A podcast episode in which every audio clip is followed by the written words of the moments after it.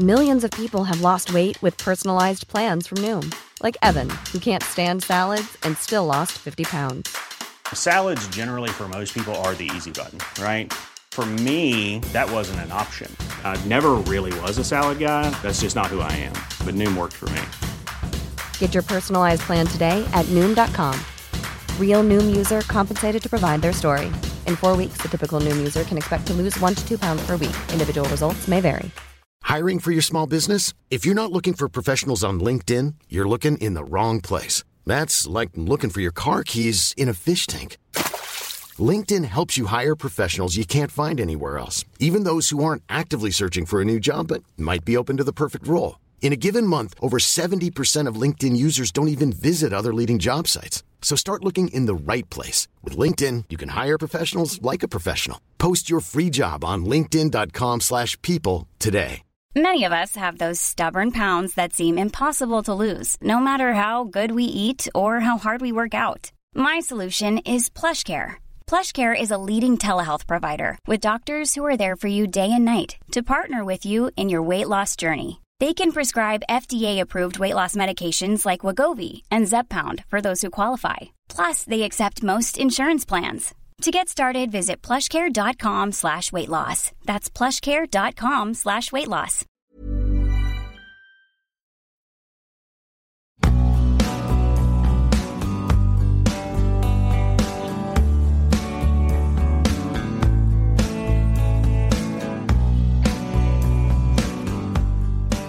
سلام من پیمان بشردوست هستم.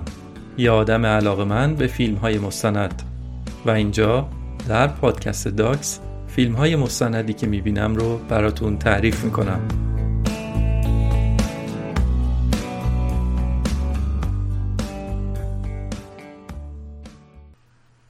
تا چند سال پیش خیلی همون اصلا نمیشناختیمش و نمی‌دونستیم چه شکلیه.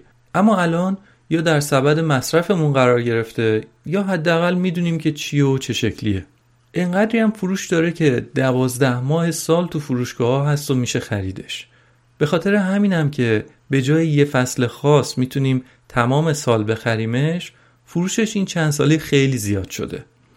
الان یه چیزی حدود 5 میلیون تن آووکادو در دنیا تولید و مصرف میشه. فقط مکزیک بزرگترین تولید کننده آووکادو در دنیاست داره 2.5 میلیارد دلار پول از صنعت آووکادو به جیب می‌زنه. اون قدیما آووکادو به عنوان یه محصول پرچرب شناخته می‌شد اما الان برعکس شده. شده سمبل یه میوه مغذی و سالم. قیمت آووکادو هم با این تفاسیر رشد خیلی خوبی داشته. مثلا در مکزیک یه زمانی یک کیلو آووکادو رو دو نیم پزو میفروختن. یک کیلوشو. الان فقط یه دونه آووکادو رو 80 پزو میفروشن. تفاوت رو می‌بینید؟ پس یه محصولی بوده گمنام یه خورده بدنام چون معروف بوده به میوه پرچرب قیمتش ارزون و یه دوره از سال و اونم فقط در مکزیک به عمل می اومده اما الان تبدیل شده به یه میوه معروف در کل دنیا. دیگه همه میشناسنش قیمتش هم نسبتا بالاست و کشورهای مختلف هم دارن تولیدش می‌کنن. یعنی روندی که این محصول داشته هر طور حساب کنید این یک داستان موفقیته یک موفقیت خیره کننده ای داشته. اما این فقط یه طرف ماجراست طرف دیگه قضیه اتفاقی هستش که در کشورهای تولید کننده آووکادو رخ داده. پولی که تولید کننده ها از آووکادو به دست آوردن پول خیلی زیادی بوده. این پول زیاد هم باعث خوشحالی و مسرت این کشورها و تولید کننده ها شده و هم باعث شده که یه دردسرایی رو براشون به وجود بیاره. مثلا در مکزیک پولی که صنعت آووکادو وارد کشور کرده باعث شده که مثل آهن ربا گروه های تبهکار رو به خودش جذب بکنه. مثال دیگه شیلی هست که یکی از تولید کننده های بزرگ آووکادو در دنیاست. در شیلی هم کارتل آووکادو هست و هم کارتل آب. در شیلی با آووکادو میگن طلای سبز و این یعنی هر کاری می‌کنن که بتونن بهش دست پیدا کنن. بیشتر آووکادویی که در شیلی تولید میشه تو یه استانی هست به اسم پتورکا که این استان چندین ساله که درگیر خوشسالی هست و رو به خشکیه مثل خیلی جای دیگه دنیا. اما اینقدر پولی که از فروش آووکادو به دست میاد به دهن دولت شیلی مزه کرده که اولویت اول شیلی اینه که آب محدودی که تو اون منطقه هست رو بدن به باغات آووکادو. اون وقت مردم اون منطقه دارن با بحران بیابی و خوشسالی دست و پنجه نرم می‌کنن. آب با تانکر می‌برن به روستاهای مناطق مختلف و مردم برای نوشیدن و پخت و پز و شستشو باید صبر کنن که هفته یه بار تانکر آب بیاد و آب مخزنشون رو براشون پر کنه. و اگه نیاد می‌دونید دیگه چی میشه.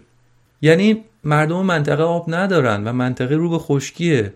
اما در وسط همون منطقه کوهستانی و خشک یه دشت سرسبز هست که پر از باغ آووکادوه و درختاش هم خیلی خوب دارن آبیاری میشن. عجیبه نه؟ این همه دردسر برای اینکه مردم بقیه کشورهای دنیا آووکادوی بیشتری بخورن. رونق آووکادو یا آووکادو بوم شده بلای جون مردم این کشورهای تولید کننده آووکادو. اما چطور اینطور شد؟ چطور آووکادو انقدر مهم و قوی شد که ارزشش از جون آدما بیشتر شد. قرار بوده که یه چیزی باشه که برای سلامتی آدم و برای جون آدما مفید باشه. اما می‌بینیم که از اون طرف برای خود تولید کننده هاش انگار مضر بوده. مشکل از یه جای خیلی دوری شروع شد. در یه جایی که اقتصاد پنجم دنیاست در ایالت کالیفرنیای آمریکا.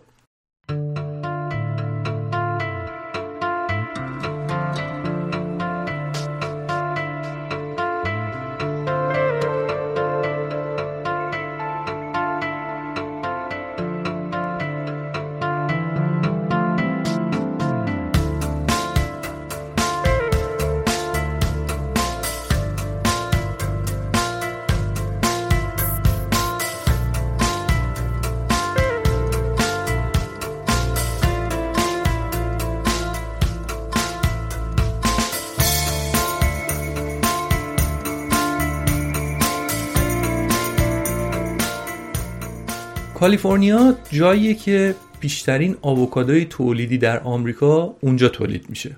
یعنی یه چیزی حدود 95 درصد از آووکادویی که در آمریکا تولید میشه تولید کالیفرنیاست. اما چرا اونجا؟ می‌دونیم که ایالت های دیگه آمریکا هم هستن که از نظر کشاورزی بسیار پیشرفته هستن و حرف دارن برای گفتن. چرا کالیفرنیا؟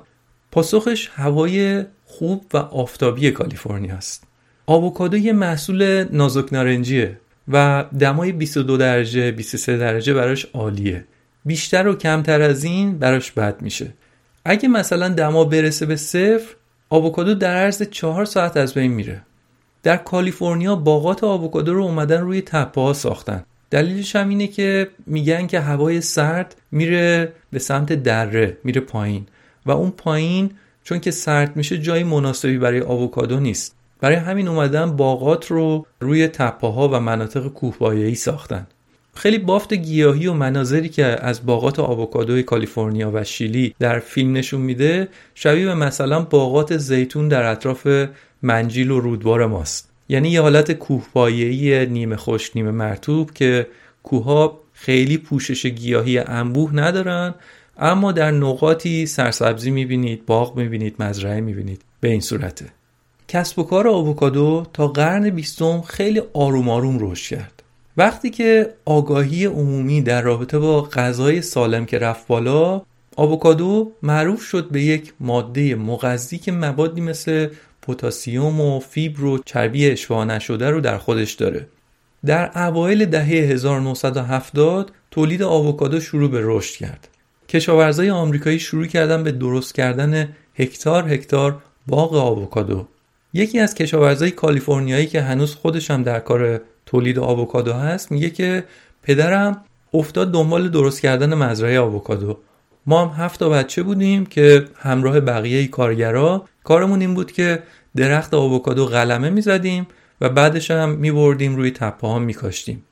مثل این خانواده هم زیاد بودن. این تولید کننده های کالیفرنیایی در کمپین های تبلیغاتی خودشون این محصول رو یک محصول تجملاتی و لوکس معرفی کردن.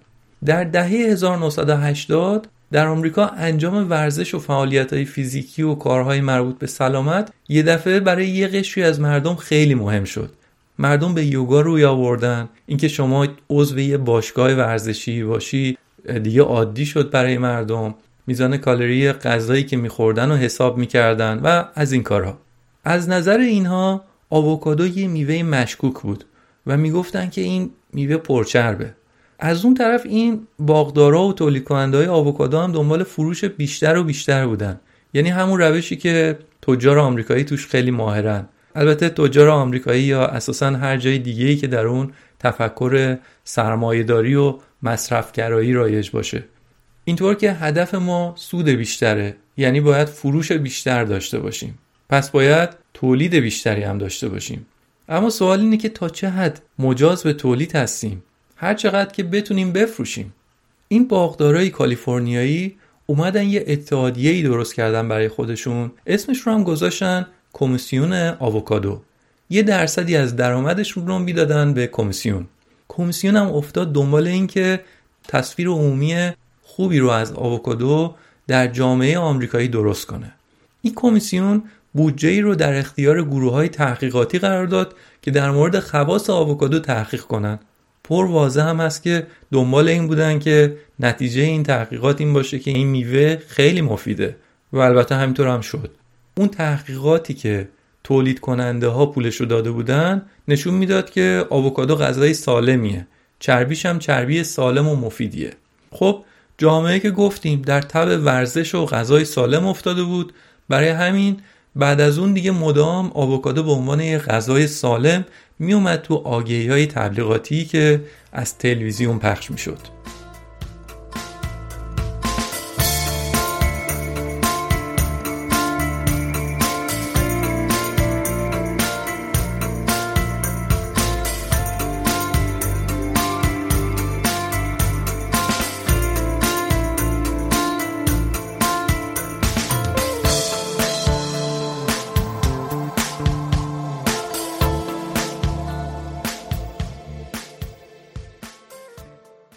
مثلا یه آگهی می‌گفت آره airline ما هم پروازاش خوبه و هم غذاهای حین پروازمون هم سالمه. ما سالاد آووکادو سرو می‌کنیم. و تبلیغات های مختلف مستقیم و غیر مستقیم آووکادو رو داشت به عنوان یک غذای سالم تبلیغ و promote می‌کرد. با این تبلیغات تقاضا برای آووکادو هر روز زیادتر شد و تولید کننده ها هم افتادن دنبال تولید بیشتر. برای همین بین سالهای 1970 تا 1985 تعداد تولید کننده های آووکادو چهار برابر شد. حالا این محصول که یک میوه لوکس و با کلاس به حساب می اومد بازده مالیش هم که خیلی خوب بود. برای همین خیلی از آدمای دیگه از خارج از این صنعت هم کم کم پاشون به صنعت آووکادو کشیده شد. مثلا طرف پزشک بود یا وکیل بود و یا کارش اصلا چیز دیگه ای بود. اما با قصد سرمایه گذاری رفتن در دهات و روستاها و باغ آووکادو میخریدن. اینا هم که هجوم آوردن تقاضا برای ملک هم افزایش پیدا کرد و قیمت ملک هم رشد قابل ملاحظه پیدا کرد. می‌بینید کل روند رو یه تعداد تولید کننده دور هم جمع شدن یه تحقیقات علمی رو اومدن تأمین مالی کردن و به جامعه قبولوندن که آووکادو یه ماده مغذی و سالمه. البته پر بیرا هم نبوده حرفشون درست هم هست. و بعد جامعه به طور خیلی شدید و افراطی رو آورد به مصرف این محصول. و سال به سال هم مردم آووکادوی بیشتری خریدن. داخل پرانتز بگم این تغییرات خیلی من رو یاد اتفاقی که در شمال ایران پیش اومد میندازه.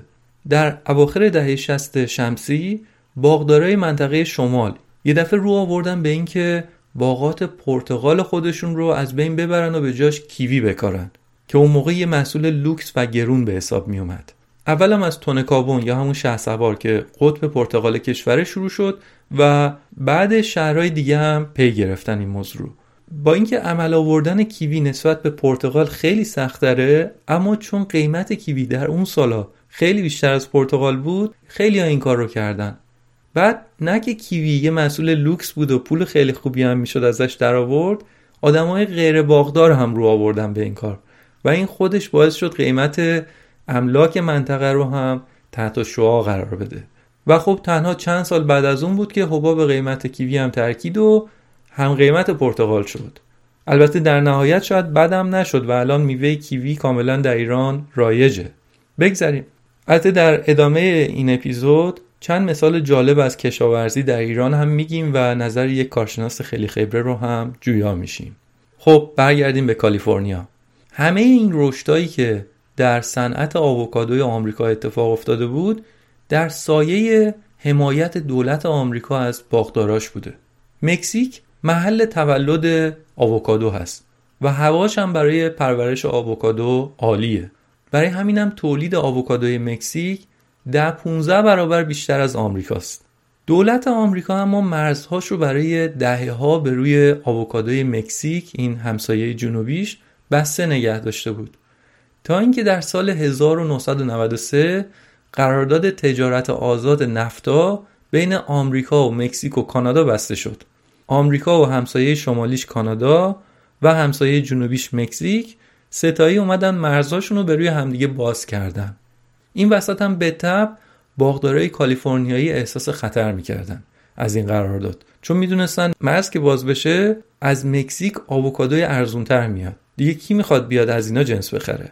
اما آمریکا بازار آووکادوی خودش رو آروم آروم به روی مکزیک باز کرد و 1993 که قرارداد نفتا بسته شد تازه در سال 2007 مکزیک تونست وارد بازار آمریکا بشه. وقتی هم که وارد بازار آمریکا شد نیومد یه دفعه تمام بازار رو ببلعه و قبضه کنه. باغدارای کالیفرنیایی نمی‌تونستن محصول رو تمام سال تولید کنن. اما مکزیک گرمتره و تمام سال تولید داشتن اونا. برای همین اولش که اینا وارد آمریکا شدن آمریکا فقط به اندازه نیاز فصل زمستون خودش از مکزیک آووکادو وارد می‌کرد. اما بعدش کم کم آووکادوی مکزیک بیشتر بازار آمریکا رو آروم آروم تسخیر کرد. تا جایی که الان نزدیک به یک میلیون تن آووکادو در سال در آمریکا مصرف میشه. فقط 14 درصدش تولید کالیفرنیا است. یعنی 86 درصد اون نیاز عظیم آمریکا داره از مکزیک وارد میشه. اما حالا بریم ببینیم در مکزیک چه اتفاقی افتاد.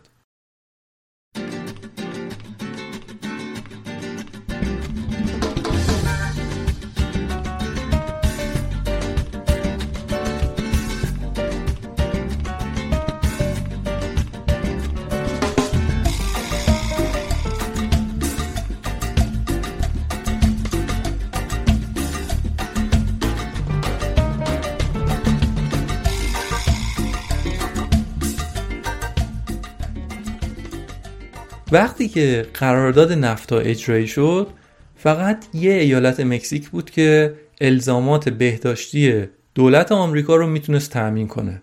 این یعنی محصول بقیه ایالت ها از نظر آمریکا بهداشتی نبود. در نتیجه تمام تقاضا از آمریکا می‌رفت به استان میچواکان خوشبالشون شده بود دیگه. مسئله کمی هم نبود و چیزی بود که اون ایالت رو کلا تغییر داد.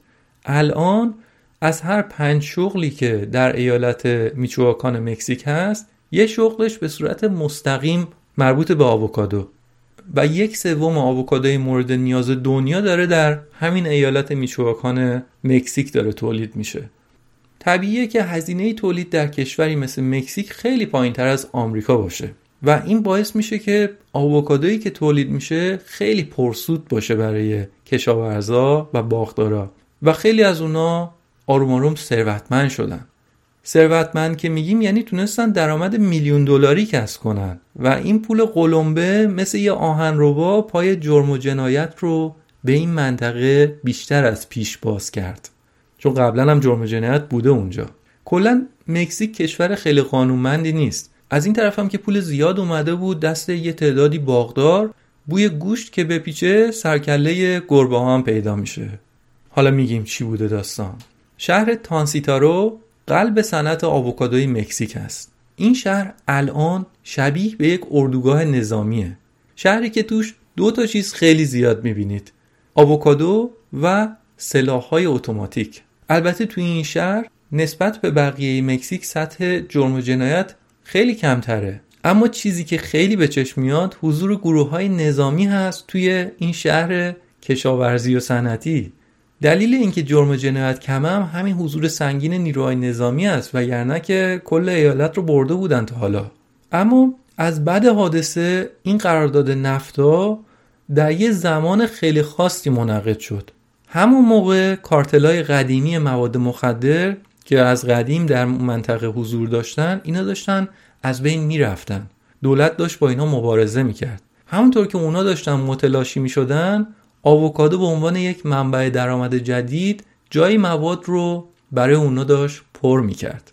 در دهه 1990 یکی از قوی ترین کارتل های استان میچوکان کارتل گلف بود که اینا از طریق قاچاق مواد پول به دست می آوردن غیر از اونم اسلحه دستشون بود با نیروهای مسلحشون از بقیه های مواد مخدرم مراقبت می‌کردن و به جاش از اونا پول می‌گرفتن اینا خلافکار بودن اما یه قاعده ای داشتن برای خودشون که ما با مردم محلی درگیر نمیشیم.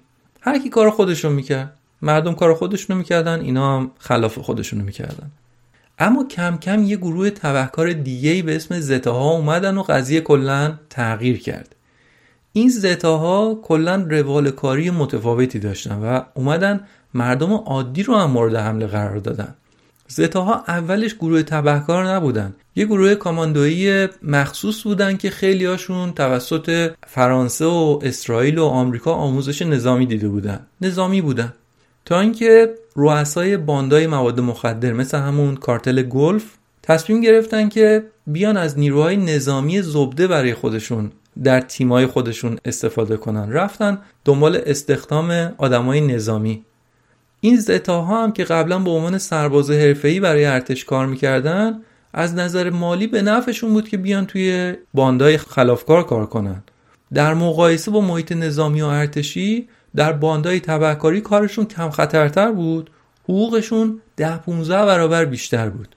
و اگر هم جونشون رو از دست می‌دادن کارتلا از خانواده‌شون خوب حمایت می‌کردن.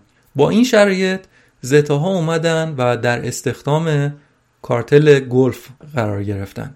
اما بعدش در اواخر دهه 90 زتاها خودشون اومدن گفتن آقا ما میایم خودمون کارتل خودمون رو درست می‌کنیم.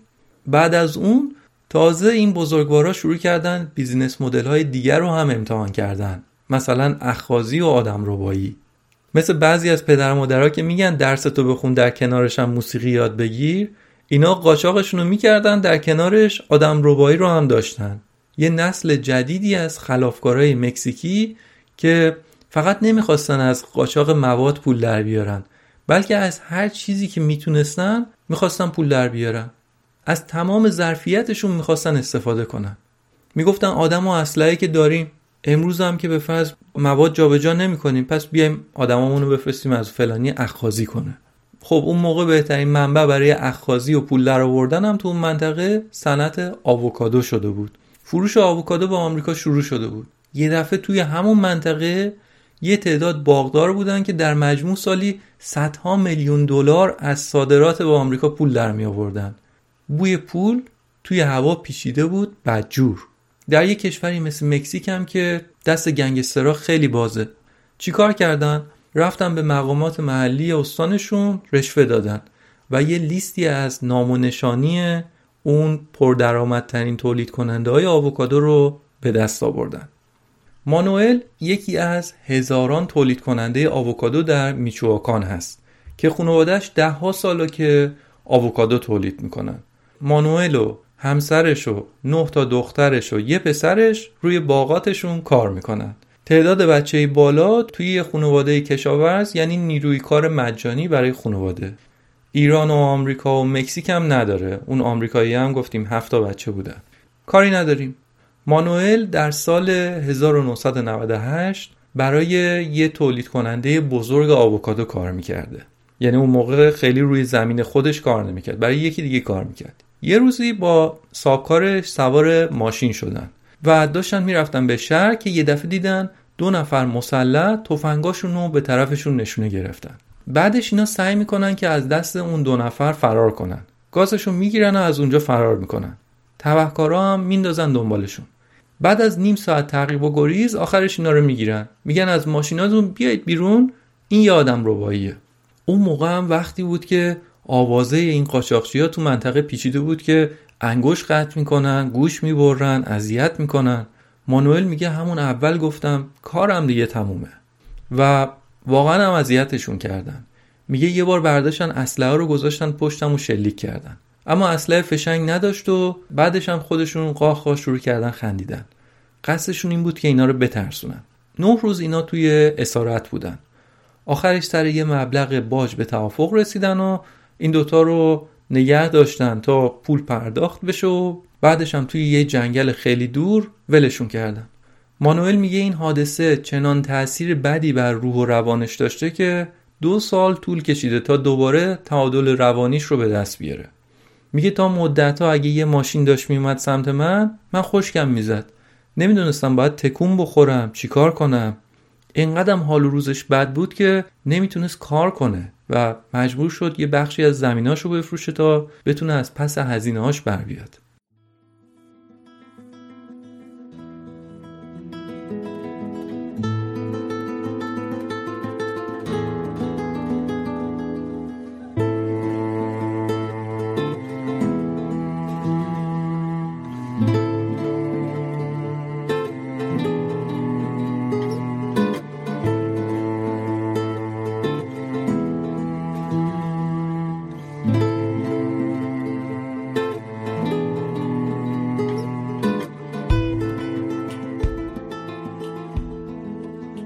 اوضاع همینطوری بود تا اینکه در سال 2006 فیلیپ کلدرون رئیس جمهور وقت مکزیک تصمیم گرفت که جلوی کارتلا رو بگیره. یه حمله نظامی داخلی رو ترتیب داد. 20 هزار نیروی نظامی فرستاد به این استان. پایتخت آووکادو رو تسخیر کردن. ارتشیا ریختن رؤسای کارتلا رو دستگیر می‌کردن یا میکشتن. اما این کار خیلی موثر نبود. چون کارتلا از بین نرفتن. اونا اومدن به دستای خلافکار کوچیکتر تغییر شکل دادن. بعدش هم شروع کردن به جنگ بین خودشون. دولت که داشت جلوی مواد مخدر رو می‌گرفت خب این باندها هم وقتی می‌دیدن سفرهشون کوچیکتر و محدودتر میشه هی به هم دیگه میپریدن. بعد یه گروه بزرگ دیگه به اسم لا فامیلیا میچواکانا درست شد که مقابل زتاها بیسته. جنگشون حالت دعوای ملی و قومی هم پیدا کرد. گروه جدید لا فامیلیا می‌گفتن ما مکزیکی های واقعی هستیم اما این زتاها یه مش آدمکش هستن. مثلا ما خونه پاک مکزیکی در رکامونه اینا نه اینا فقط تبهکارن. خلاصه دوباره در سال 2009 این باند لافامیلیا هم پوست انداخت و یه گروه جدیدی به اسم شوالیه های معبد درست شد. اینا دیگه باز یه لول بالاتر رفته بودن. فقط دنبال اخخازی کردن و پول در آوردن از کشاورزا نبودن. اینا دیگه قشنگ می‌خواستن کنترل بازار آووکادوی دنیا بیفته دستشون. فکر کن محصول کشاورزیه. منتها اون آدم تخصصش اینه که بگیر و بکش و کنترل در دست بگیر و کارتل داشته باش و فرقی هم نداره براش. اون متا مواد مخدره یا یه محصول کشاورزی آووکادوه. اومدن برای هر باغدار یه مبلغی به عنوان باج شیتیل مقرر کردن و شروع کردن ازشون به زور گرفتن. شروع کردن به سوزوندن انبارها کامیونهای باغدارا که روب و وحشت درست کنن و مردم راحتتر بهشون پول بدن. و اون دوره اتفاقا زمانی بود که تولید کننده ها دنبال افزایش تولید بودن. اما این تبهکارا می‌خواستن که همه چیز رو محدود کنن تولید کم بشه که قیمت ها بره بالا. شبیه به سازمان اوپک که ارزه رو کم و زیاد می‌کنه تا قیمت بازار رو تحت کنترل خودش داشته باشه. اینا هم دیگه داشتن می‌شدن اوپک آووکادو. مردم هم میترسیدن. منتظر بودن ببینن نفر بعدی که اینا می‌خوان خفت کنن کیه. در سال 2008 صادرات آووکادو از استان میچواکان به مبلغ 800 میلیون دلار در سال رسید. دیگه کارتلا شروع کردن به دزدیدن بستگان کشاورزای موفق. اون مانوئل که گفتیم خودش رو رئیسش رو گرفته بودن و بعد از نه روز رهاشون کرده بودن. اون الان دیگه چند سال گذشته بود و زمین های خودش اومده بود خوب توسعه داده بود تبدیل به باغ کرده بود و خودش شده بود یه کشاورز موفق. یه روز ظهر یه نفر باهاش تماس می‌گیره و میگه پدرت و برادرت رو ما پیشمون داریم. بعدم گوشی رو میده به اونا. پدر و برادرش هم میگن که آره راست میگه. اگه ده میلیون پزو بهشون ندی ما رو می‌کشه. ده میلیون پزو میشه نیم میلیون دلار. مانوئل میگه پلیس منطقهمون هم فاسد بود و دستشون با شوالیای معبد تو یه کاسه بود. خب به پلیس که نمی‌تونسته بگه باز مجبور میشه یه تیکه دیگه از زمینش رو میفروشه و قرض می‌گیره تا بتونه پول رو بده. میگه خدا رو شا که ولشون کردن و نکشتنشون. اما هنوز من یک و نیم میلیون پزو به خاطر همون مسئله هنوز بدهکارم های معبد کنترل زیادی روی تمام ایالت داشتن و مردم عادی رو مورد خشونت و حتی آزار جنسی قرار می‌دادن. اما یه روزی دیگه مردم خسته شدن از وضعیت و تصمیم گرفتن خودشون دست به کار بشن و اوضاع رو تغییر بدن. و به این کار و به این جنبشی هم که درست کردن گفتن جنبش دفاع از خود یا آتو دفنساس مانوئل و بیشتر مردم با هم متحد شدن. در جاهای مختلف شهر تانسیتارو و جادههای اطرافش اومدن موانع و ایستای بازرسی گذاشتن و هر کی که رد می‌شد و بازرسی و بازجویی می‌کردن و به اصطلاح برنامه آزادسازی شهر رو اومدن عملیاتی کردن. الان بعد از گذشت سالها تانسیتارو آروم و بی سر صدا به نظر میاد. اما در واقع اینطور نیست. نبرد هنوز در جریانه. الان قدرت واقعی نه در دست دولت نه در دست کارتلاس نه در دست پلیسه. قدرت الان دست تولید کننده های بزرگ آووکادوه. الان یه محموله آووکادو اگه داره از این شهر میره به سمت آمریکا می‌بینی که یه تریلی آووکادو توسط چند ماشین نظامی با اسلحه و مهمات نظامی دارن اسکورت میشن. تو اون ماشین های نظامی هم چندین سرباز با اسلحه و کلاهخود و یونیفرم نظامی هستن. آووکادو داره میره ولی با یه همچین تشریفات نظامی خاصی. انگار که دارن شمش طلا جابجا می‌کنن. الان تانسیتارو جز... Millions of people have lost weight with personalized plans from Noom, like Evan, who can't stand salads and still lost 50 pounds. Salads generally for most people are the easy button, right? For me, that wasn't an option. I never really was a salad guy. That's just not who I am. But Noom worked for me. Get your personalized plan today at Noom.com. Real Noom user compensated to provide their story. In four weeks, the typical Noom user can expect to lose one to two pounds per week. Individual results may vary. Ryan Reynolds here from Mint Mobile. With the price of just about everything going up during inflation, we thought we'd bring our prices down. So to help us, we brought in a reverse auctioneer, which is apparently a thing. Mint Mobile unlimited premium wireless. Ready to get 30, 30, bit to get 30, bit to get 20, 20, 20, bit to get 20, 20, bit to get 15, 15, 15, 15 just 15 bucks a month. So, Give it a try at mintmobile.com/switch. slash $45 up front for 3 months plus taxes and fees. Promo for new customers for limited time. Unlimited more than 40 gigabytes per month slows. Full terms at mintmobile.com. زیره ثبات و امنیت به ظاهر. اما فقط به شرطی که اون همه نیروی مسلح در شهر حضور داشته باشن. و معلوم نیست اگه این حضور سنگین نظامی یه روزی از منطقه برداشته بشه آیا دوباره اخخازی و آدم روایی برمیگرده یا نه؟ اما چالش فعلی که تولید کننده های آووکادوی مکزیک دارن همون موزل جهانی هست که بیشتر کشورهای دنیا هم باهاش دست به گریبان هستن. یعنی مشکل کم آبی. البته موزلشون هنوز در مکزیک خیلی وخیم نیست و در اون منطقه مکزیک بارندگی نسبتا خوبی دارن و سعی می‌کنن که آب بارون رو جمع کنن و بعد خوب مدیریتش کنن. میان یه نقاطی از تپه رو حفاری می‌کنن مثلا یه چاله بزرگ 40 متر نه 40 متر می‌کنن با عمق مثلا 10 متر. آب بارون رو اونجا ذخیره می‌کنن و بعدش هم با لوله آب رو به نقاط مختلف باغ می‌کشن. جالبه بدونید که برای تولید یک دونه آووکادو یه دونه آووکادو 68 لیتر آب مورد نیازه. و برای همینه که در جنگ های آووکادو منازعه بعدی بر سر آبه.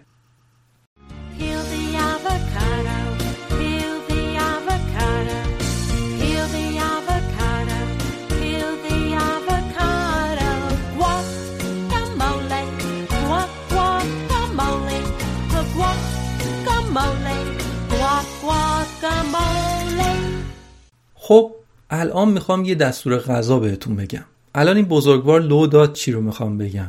گواکامولی.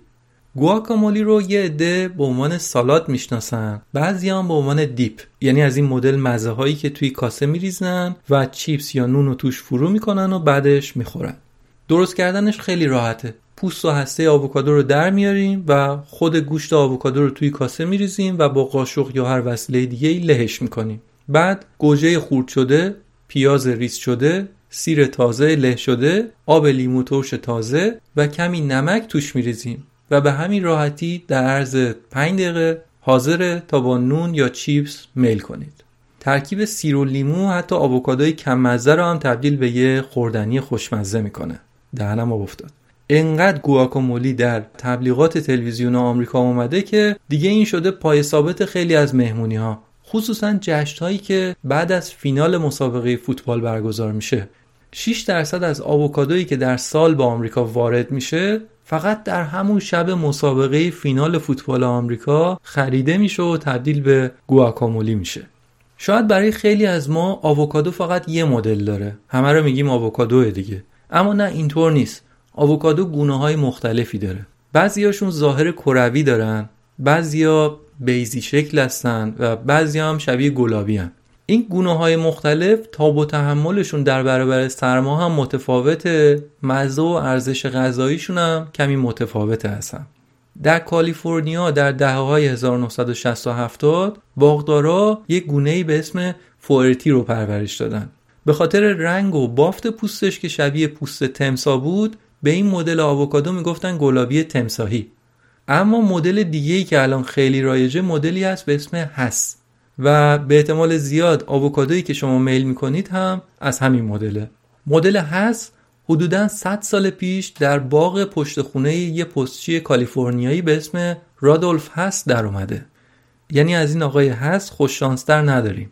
نه اختراعی کرده نه اکتشاف خاصی کرده نه جایی رو فتح کرده. فقط یه میوه خیلی خوب در حیات منزلش در اومده و اونم از فرصت استفاده کرده و اسم خودش رو موندگار کرده. بگذاریم این گونه هست پوستش کلوفتره از اون مدل فورتی که گفتیم. واسه همینم این پوست زخیمتر باعث میشه که میوه رو حین حمل و نقل به نقاط مختلف دنیا که داره میره میوه رو خوب حفظ می‌کنه. غیر از اونم فصل برداشتش طولانی تره مدت بیشتری از سالم میشه به عملش آورد. اندازش هم کوچیکتره. و برای مصرف کننده ها خوبه. چون آووکادو اگه خیلی بزرگ باشه اون وقت من و شما مصرف کننده مجبور میشیم میوه رو نصف کنیم نصفش رو می‌زنیم به زخم زندگی و سالادمون نصف دیگرش هم می‌ذاریم توی یخچال واسه روزای بعد که اینجوری ممکنه میوه خراب بشه سیاه بشه. بنابراین آووکادویی که اندازه کوچیکتری داشته باشه برای خیلی ها مناسب تره و این مدل هست هم که اندازه کوچیکی هم داشت. پس خیلی خوب بود دیگه. برای تولید کننده خوب بود برای هم کننده خوب بود برای مصرف کننده هم خوب بود.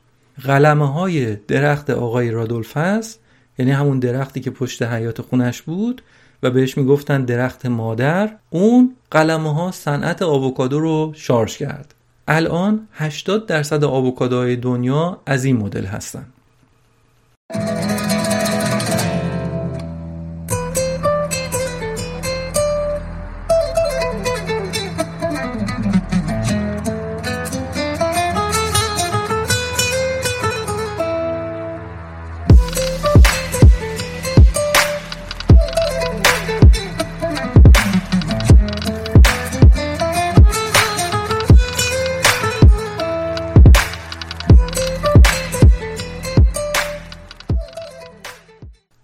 استان پتورکا جایی هستش که عمده آووکادوی شیلی در اونجا تولید میشه. اما این استان کمبود آب بسیار شدیدی داره و رودخونهاش دیگه آبی ندارن و خوش شدن. دسترسی به آب در شیلی از بقیه جاهای دنیا متفاوته و برای همینه که آووکادوها از این دره آب مورد نیازشون رو می‌گیرن اما آدما نمی‌تونن بگیرن. اتفاقا هم خود آووکادو چیزی که از آمریکا رفته به شیلی و هم این سیستم حقوق آب شیلی هم چیزی که از آمریکا آمده در دهه 1970 یه گروه اقتصاددان اهل شیلی میرن به دانشگاه شیکاگو آمریکا و همراه با میلتون فریدمن پیشوای تئوری بازار آزاد مطالعاتی رو انجام میدن. این اقتصاددانا بعدش هم ایدهشون رو با خودشون به شیلی میارن. و تونستن آگوستو پینوشه که زمامدار دیکتاتور اون موقع شیلی بود رو متقاعد کنن که این روش جواب میده. در نتیجه اون ایده ها در سال 1981 آب و خیلی دیگه از منابع طبیعی خصوصی شد در شیلی. هدفم این بود که کارایی رو ببرن بالا. اما قاعدتا باید دولت یه مکانیسم های نظارتی ایجاد می‌کرد. اما این کار رو خوب انجام ندادن و نتیجه فاجعه بار بود. در شیلی هر کسی می‌تونه برای دسترسی به آب درخواست بده. از شهروندای عادی بگیر تا شرکت ها یه همچین شرایطی هم هست که رانت ایجاد می‌کنه فساد ایجاد می‌کنه. یه نفری در یه اداره نشسته و می‌تونه حق رو از شهروندا بگیره بده به یه شرکت ثروتمند بدون اینکه کسی خبردار باشه. رانت همینه دیگه. آووکادو میوه بومی شیلی نیست. کشور شیلی در آمریکای جنوبی واقع شده. و مکزیک که سرزمین آووکادو هست در آمریکای شمالی هست. اما شیلی از نظر جغرافیایی ایزوله است و محصولات کشاورزی شیلی بیماری و آلودگی ندارن. برای همین قانونگذارای آمریکایی اجازه داده بودن که از شیلی ما می‌تونیم آووکادو وارد بکنیم که ده سال قبل از قرارداد نفتا. یعنی هنوز مکزیک وارد بازار آمریکا نشده بود اصلا. و شیلی این فرصت طلایی رو داشت که به آمریکا صادرات کنه. در اواسط دهه 90 میلادی شیلی شروع کرد به افزایش تولیدش. برای همینم به آب نیاز داشتن و دولت یه دفعه صدها درخواست برای استفاده از منابع آبیش دریافت کرد که با بیشتر این تقاضاها هم موافقت شد. رودریگو مانداکا یکی از فعالانی هستش که در زمینه حقوق آب فعالیت می‌کنه در شیلی. میگه که در دهه 1990 یک گروهی از سیاستمدارا و تجار مهم اومدن به استان ما یعنی استان پتورکا و کلی زمین و تپه خریداری کردن و شروع کردن به درست کردن باغ و آووکادو. و اگر هم باغدارا آب بیشتر از اون چیزی که حقشون بود رو هم می‌خواستن بهشون می‌دادن. تازه این باغدارا غیر از اونم کلی کانال آب غیر مجاز به صورت پنهانی و یواشکی از رودخونه به باغات خودشون کشیدن. یعنی هم از دولت آب می‌گرفتن دزدکی هم از رودخونه انشاب گرفته بودن آب می آوردن تو باغشون. خلاصه در نتیجه همه این کارا شیلی تونست رشد خوبی در تولید آووکادو و صادرات داشته باشه. اما مشکل اینه که منابع آبی منطقه غارت شد و نیاز حیاتی که مردم فقیر اون منطقه با آب دارن کلا نادیده گرفته شد. در استان پتورکا دو رودخونه مهم وجود داشته. یکی لیگوا و دیگری هم رودخونه پتورکا که هر دوشون این چند سالی به خاطر تغییرات اقلیمی و کم شدن بارندگی خوش شدن. در این مستند جنگ های آووکادو میرن به یه منطقه کوهستانی و خشک و میگن که اینجایی که الان هستیم یه زمانی بستر رودخونه لیگوها بوده. مردم می اومدن توی رودخونه شنا می‌کردن. اما الان رودخونه کاملا خوش شده و عوضش روی تپه ها پر شده از درخت های آووکادو. رودریگو به خاطر فعالیت هایی که داشته که جلوی سوء برداشت آب رو بگیره حتی تهدید به مرگ شده. بیزینس اونا هم جدیه دیگه. طرف داره میلیون ها دلار پول در میاره. حالا یه نفری پا شده میگه که چرا داری آب زیاد استفاده می‌کنی؟ اون حاضر هر کاری بکنه که جلوی آدمایی مثل رودریگو رو بگیره. رودریگو میگه ما در شیلی خیلی دیر شروع به این مبارزات کردیم. وقتی شروع کردیم که دیگه رودخونه خوش شده بود. در حالی که خیلی قبلتر از اون باید جلوی پیشرفت این باغات تو منطقهمون میستادیم این به نظر من خیلی نکته کلیدی و در آموخته بزرگی هست که میشه از این داستان گرفت. منظورم همین مسئله آینده نگری و حساسیت مردم به مسائل زیست محیطی هست. مثالهای خوب زیادی هم میشه زد در این رابطه. مثلا در جوامع توسعه یافته تر می‌خوان برق تولید کنن میرن توربین بادی نصب می‌کنن که تازه یک انرژی پاک هست و میگن که از انرژی باد برق تولید بکنیم. اما تعداد توربینا که از یه جای زیادتر میشه می‌بینید مردم و سازمان های زیسمایتی خودشون میفتن دنبال اینکه جلوی نصب توربینای بیشتر رو بگیرن. چرا؟ چون میگن اینا پرنده ها و حیوان های دیگر رو می‌کشه و به محیط زیست آسیب می‌زنه. بحثاشون برای خیلی ها شاید انتظایی یا فرعی به نظر بیاد. اما اگه بلند مدت به قضیه نگاه کنیم می‌بینیم حرفشون کاملا درسته و خیلی هم حساس هستن. میان تجمع می‌کنن تحسن می‌کنن جلوی کار اجرایی رو می‌گیرن جلوی قطار حمل زبالای اتمی وای میستن. انقدرم روی سیاستمدارها تاثیر می‌ذارن و قدرتمند هستن که در خیلی از کشورها خودشون شدن یک حزب سیاسی و در قدرت حضور دارن. این نکته کلیدی رو هم دلم نیومد که نگم. بگذریم. تاثیر آووکادو بر خشکی منطقه پتورکا بسیار زیاد بوده. با این حال به خاطر اهمیت صادراتشون اولویت آب رو دادن به آووکادو به جای اینکه بدن به آدمای ساکن اون منطقه. اما مسئله مهم اینه که همه تولید کننده ها هم در اولویت نیستن. یعنی اینطور نیستش که همه تولید کننده ها با هم برابر باشن. بعضیا برابرترن. در مستند با پدرو یکی از کشاورزای اون منطقه مصاحبه میشه. پدرو حق استفاده از آب رودخونه لیگوا رو داشته. اما وقتی که رودخونه خوش شد پدرو شروع کرد به حفر چاه.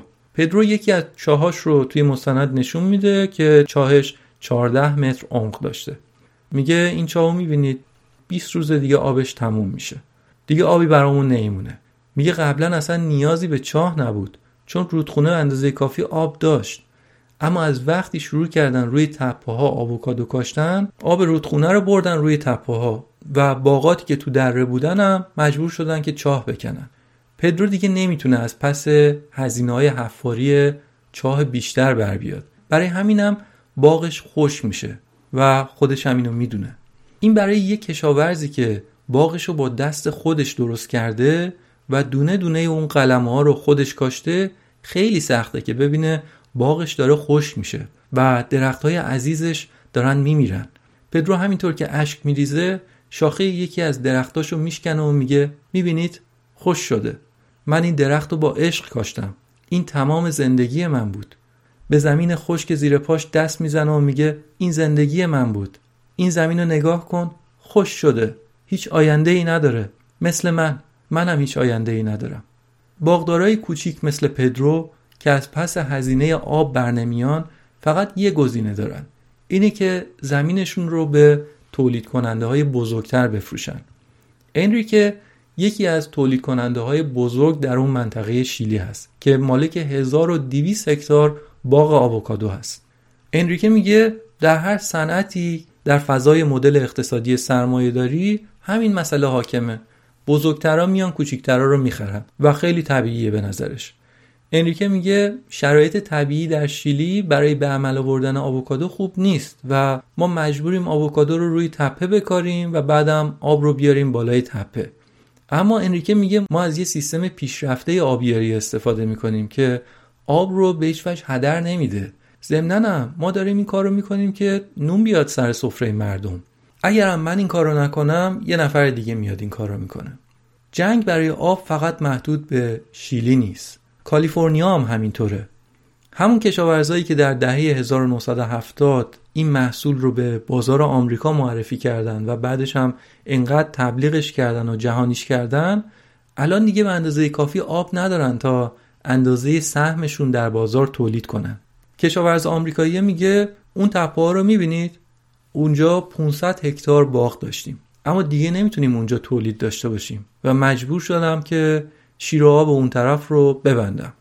همش هم به خاطر تغییرات اقلیمی هست که باعث شده در این 14 سال گذشته بارون کمتری بیاد تو کالیفرنیا. میگه ما در باغاتمون چاه داریم ولی چاها به خاطر کم آبی رمق ندارن. میگه زمان پدرم چایی که حرف می‌کردن هر دقیقه 500 لیتر آب می‌داد. الان ما که چاه می‌زنیم هر دقیقه 115 لیتر آب میده. یعنی کمتر از یک چهارم شده. میگه خیلی تصمیم سختی برام بود که باغاتی که خودم همراه با برادر خواهرام درستشون کردیم رو بخوام دیگه بهشون آب ندم و بذارم که از بین برن. با گریه میگه این باغ دیگه اون باقی نیست که ما ساختیمش. و می‌دونم که وقتی که این باغ به دختران برسه اون موقع احتمالا از اینم بدتره. اما فکر کنم کشورمون بتونه آووکادوی خوبی رو از کشورهای دیگه وارد کنه. و می‌دونید این واقعیت تلخ و مهمیه که باید شجاعانه پذیرفتش. آب نداریم که کشاورزی کنیم خیلی بده. ولی چاره ای نداریم جز اینکه آب رو برای کارهای مهمتر نگه داریم و محصولات کشاورزی که نیاز به آب زیاد دارن رو وارد کنیم. پذیرفتن این واقعیت هم بصیرت و شهامت زیادی می‌خواد.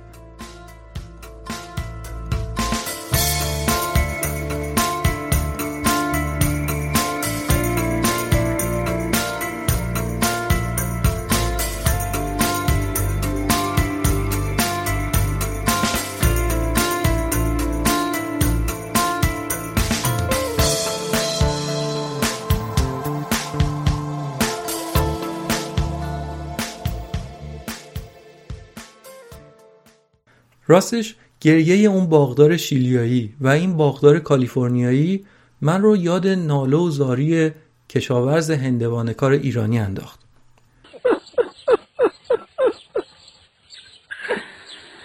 ای بام جان ای بام جان ای بام جان سلوان ای وی وی وی وی وی وی.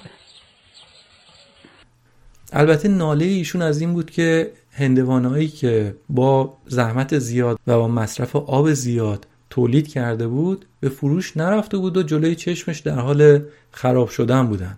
و اینجا این سوال بزرگ مطرح میشه که چرا در شرایطی که کشورمون درگیر بیابی هست محصولی مثل هندوانه رو در جاست که یک منطقه کم آبه تولید می‌کنیم؟ الان توابع جاست. بخش مرکزی. الان ما کشاورزی هستیم تو روستای سلیچ. هندوانه کاشتیم و از به حضور محترمت ما اینجا خیلی کم آبی داریم. آبای زیرزمینی خیلی کمه. الان قبلا خوب بوده الان با کم بارش بارندگی کمه. در چند سالهای اخیر خیلی یعنی آبای زیرزمینی کم شده. کامل. و یا اینکه اصلا چرا باید در خراسان آب گرانبهامون رو صرف تولید هندوانه تخماجیلی کنیم تا تخم هندونه داشته باشیم که یک کالای ضروری نیست. برداشت هندوانه تخم آجیلی در شهرستان خوشاب آغاز شد.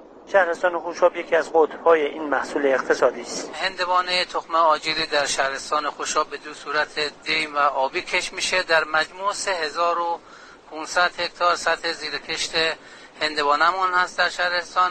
عمل کرده تخمه در مزارع آبیمون 800 کیلوگرم هست و در مزارع دیممون 350 کیلو. در مجموع پیش بینی می‌کنیم. امسال حدود 1200 تن تخمه آجیلی رو از مزارع هندوانه در شهرستان خوشاب برداشت کنیم.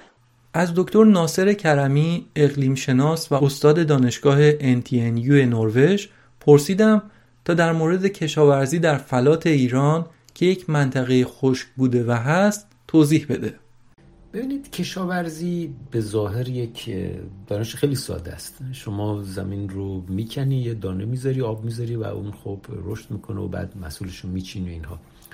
اما واقعیت این که یک دانش خیلی فشرده است یک خردیه که در طول هزاران سال شکل گرفته.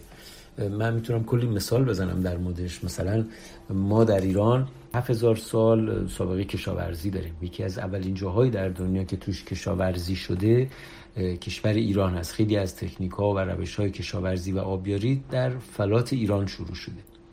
مثلا خیلی جالبه که توی این فلات ایران که یک سرزمین خشک و نیمه خشکی بوده اینا ما خیلی کم چاه می‌زدیم. یعنی منتهی به سال 56 در کل این فلات ایران در کل کشور ایران دقیق تر بگم چه هزار تا بودن یه ذره کمتر چاه وجود داشته. الان حدود یه میلیون چاهه. یعنی ببینید در یه فاصله چل ساله چند برابر شده. اما چرا اینجوری این کارو کردن؟ دو تا دلیل داشته. یک دلیل این بوده که اقلیم ایران یک تناسبی بوده بین خوشسالی و ترسالی. مثلا چرا می قنات می زدن قنات در سالهای ترسالی خب اون حد اکثر مقدار آبی رو که در دسترس بوده به خوبی به شما می‌داده. اما زمانی که خوشسالی می شده خوشسالی به چه معناست؟ در فصل بارش که از نیمه آبان شروع میشه تا نیمه اردی بهشت توی اون فصل بارش این دیگه از اردی بهشت به بعد نمیمد همونجور نمی‌تونسته دیگه همچنان اون یک متر مکعب بده. شروع می‌کرده به نیم متر مکعب آب دادن. نصف می‌شده. گرچه هنوز تازه بهار بوده نیمه بهار بوده به نظر می‌رسیده همه جا سرسبزه ولی از همون موقع شروع می‌کرده به کمتر دبی داشتن. اما چی می‌شده؟ شما تا مهر تا آبان که دوباره بارش شروع بشه آب داشتید. اما اگه چاه می‌زدید چی می‌شد؟ اگه چاه می‌زدید نتیجه این می‌شد که شما همچنان در اردیبهشت در خورداد شاید حتی در تیر ماه چاه مثل قبل شما آب می‌داد ولی در مرداد ولتون کرد یعنی در مرداد یه دفعه دیگه چاه اصلا آب نداشت. مرداد آب نداشت شهریور آب نداشت. مهر بارون بیاد نیاد. معمولا بارش ها از آبان شروع میشه. و شما اگه سه ماه فکر کنید یه روستایی توی کبیر توی جای سه ماه این آب نداشته باشه اصلا خب نابود میشه. به خاک سیاه میشستن باید مهاجرت می‌کردن. به همین خاطر ما توی فلات ایران به این نتیجه رسیدن که چاه چیز بدیه. تو رو بعد عادت می‌کنه. درسته؟ تو رو به ترسالی عادت میده ولی بعد نمی‌تونه به خوشسالی تو رو سازگار کنه. اما قنات تو رو با خوشسالی سازگار می‌کرد. مثلا یک تکنیکی بوده توی آبیاری در واقع دیدگاه دکتر کرمی اینه که کشور ایران درسته که همیشه درگیر بحران کمابی بوده اما در طول هزاران سال مردم این منطقه مثل هر منطقه دیگه ای تکنیک های خاص خودشون رو برای کشاورزی در همچین شرایطی درست کرده بودن که مهمترین تکنیکشون استفاده از غنات به جای چاه بوده. غیر از تکنیک آبیاری دکتر کرمی یک عامل دیگر رو هم بسیار مهم می‌دونه.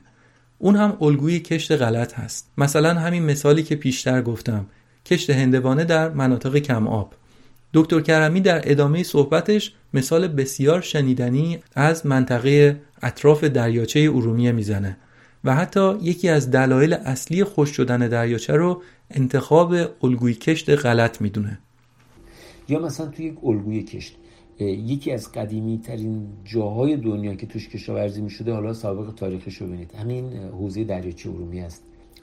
که کشاورزی پایداری بوده بر اساس اون کشاورزی پایدار یک مدنیت پایداری گرفته بوده. آدم هایی که زندگی می‌کردن در رفاه و در صلح اونجا ارمنی بوده مسلمان بوده یهودی بوده ترک بوده کرد بوده فارس بوده همه با هم داشتن زندگی می‌کردن همه چیز هم خوب بوده.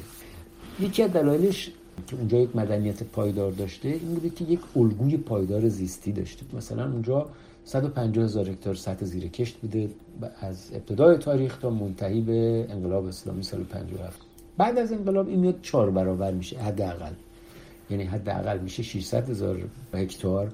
اما خب حالا میگن عکسای هوایی 800 هزار هکتار رو نشون میده. ولی به هر حال چهار برابر میشه. اما این بخشی از مشکله.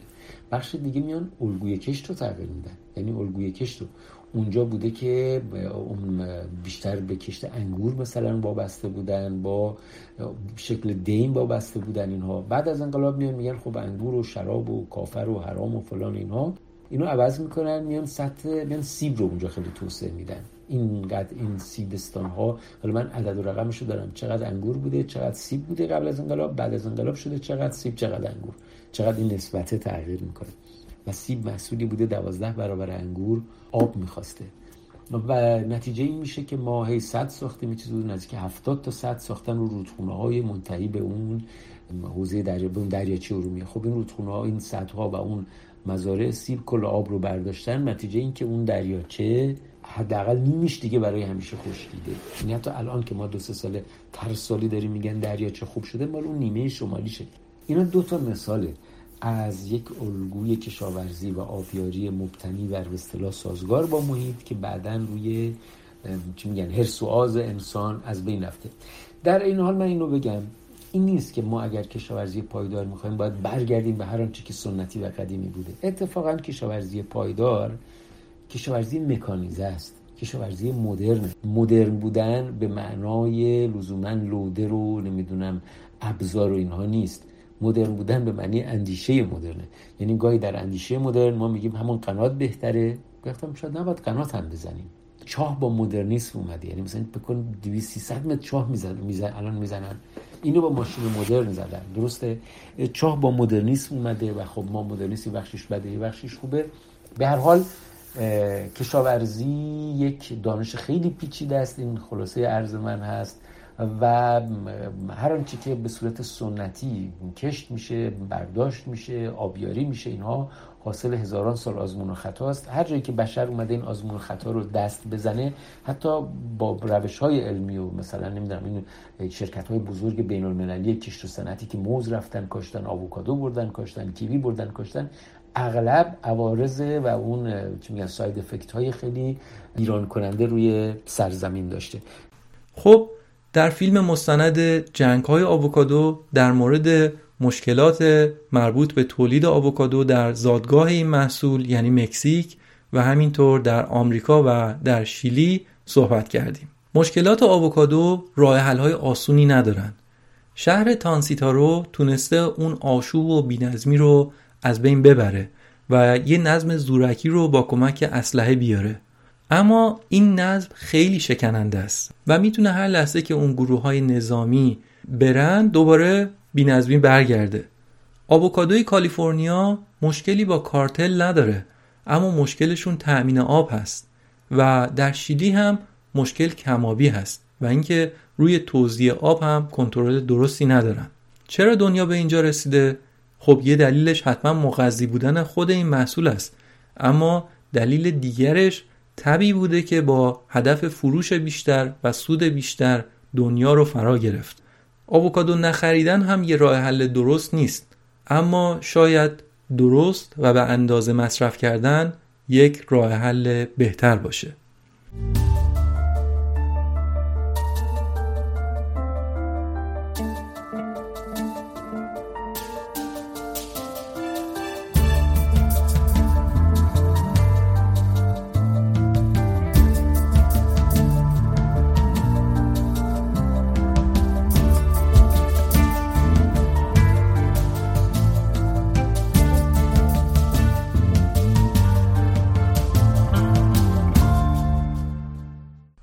این بود اپیزود دهم پادکست داکس که من در اون فیلم مستند جنگ های آووکادو از مجموعه مستند راتن رو براتون روایت کردم و در حینش هم در مورد موضوعات مرتبط صحبت کردم. سریال مستند راتن راتن به معنی پوسیده در هر قسمت در مورد یک ماده غذایی و مشکلاتش صحبت می‌کنه و مجموعه مستند جالبیه. این فیلم هم به نظرم فیلم خیلی خوبی بود و جاهایش واقعا اطلاعات غیر منتظره ای رو با آدم می‌داد. مثلا اینکه در مکزیک محموله آووکادو با اسکورت نظامی صادر میشه یا نکات جالب دیگه ای در مورد شیلی گفت و غیر از اون هم اطلاعات خوبی رو راجع به چگونگی ظهور این محصول در بازارهای بین المللی و همینطور چالش هایی که تولید کننده هاش دارن میده. این فیلم امتیاز 7 و 6 از 10 رو در سایت IMDb گرفته. من لازم تشکر ویژه داشته باشم از اقلیم شناس برجسته کشورمون دکتر ناصر کرمی که با بزرگواری دعوت من رو برای شرکت در این پادکست پذیرفتن و توضیحات ارزشمندی رو در مورد کشاورزی در ایران دادن. امیدوارم که از شنیدن این اپیزود لذت برده باشید. اگه لذت بردید یادتون نره که subscribe کنید و اگه نکاتی براتون جالب بود با دوستاتون هم اونها رو در میون بذارید. تا اپیزود بعدی و فیلم مستند بعدی سپاس و بدرود.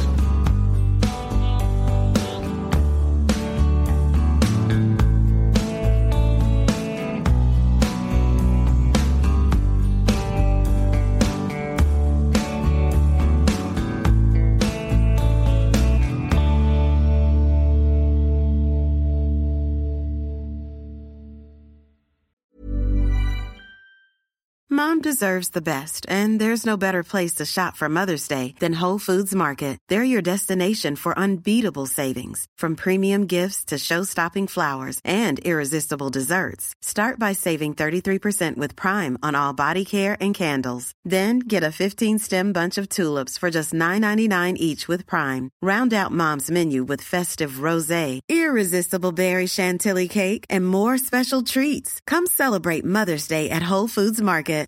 Hi, I'm Daniel, founder of Pretty Litter. Cats and cat owners deserve better than any old fashioned litter. That's why I teamed up with scientists and veterinarians to create Pretty Litter. Its innovative crystal formula has superior odor control and weighs up to 80% less than clay litter. Pretty Litter even monitors health by changing colors to help detect early signs of potential illness. It's the world's smartest kitty litter. Go to prettylitter.com and use code ACAST for 20% off your first order and a free cat toy. Terms and conditions apply. See site for details. Mom deserves the best, and there's no better place to shop for Mother's Day than Whole Foods Market. They're your destination for unbeatable savings, from premium gifts to show-stopping flowers and irresistible desserts. Start by saving 33% with Prime on all body care and candles. Then get a 15-stem bunch of tulips for just $9.99 each with Prime. Round out Mom's menu with festive rosé, irresistible berry chantilly cake, and more special treats. Come celebrate Mother's Day at Whole Foods Market.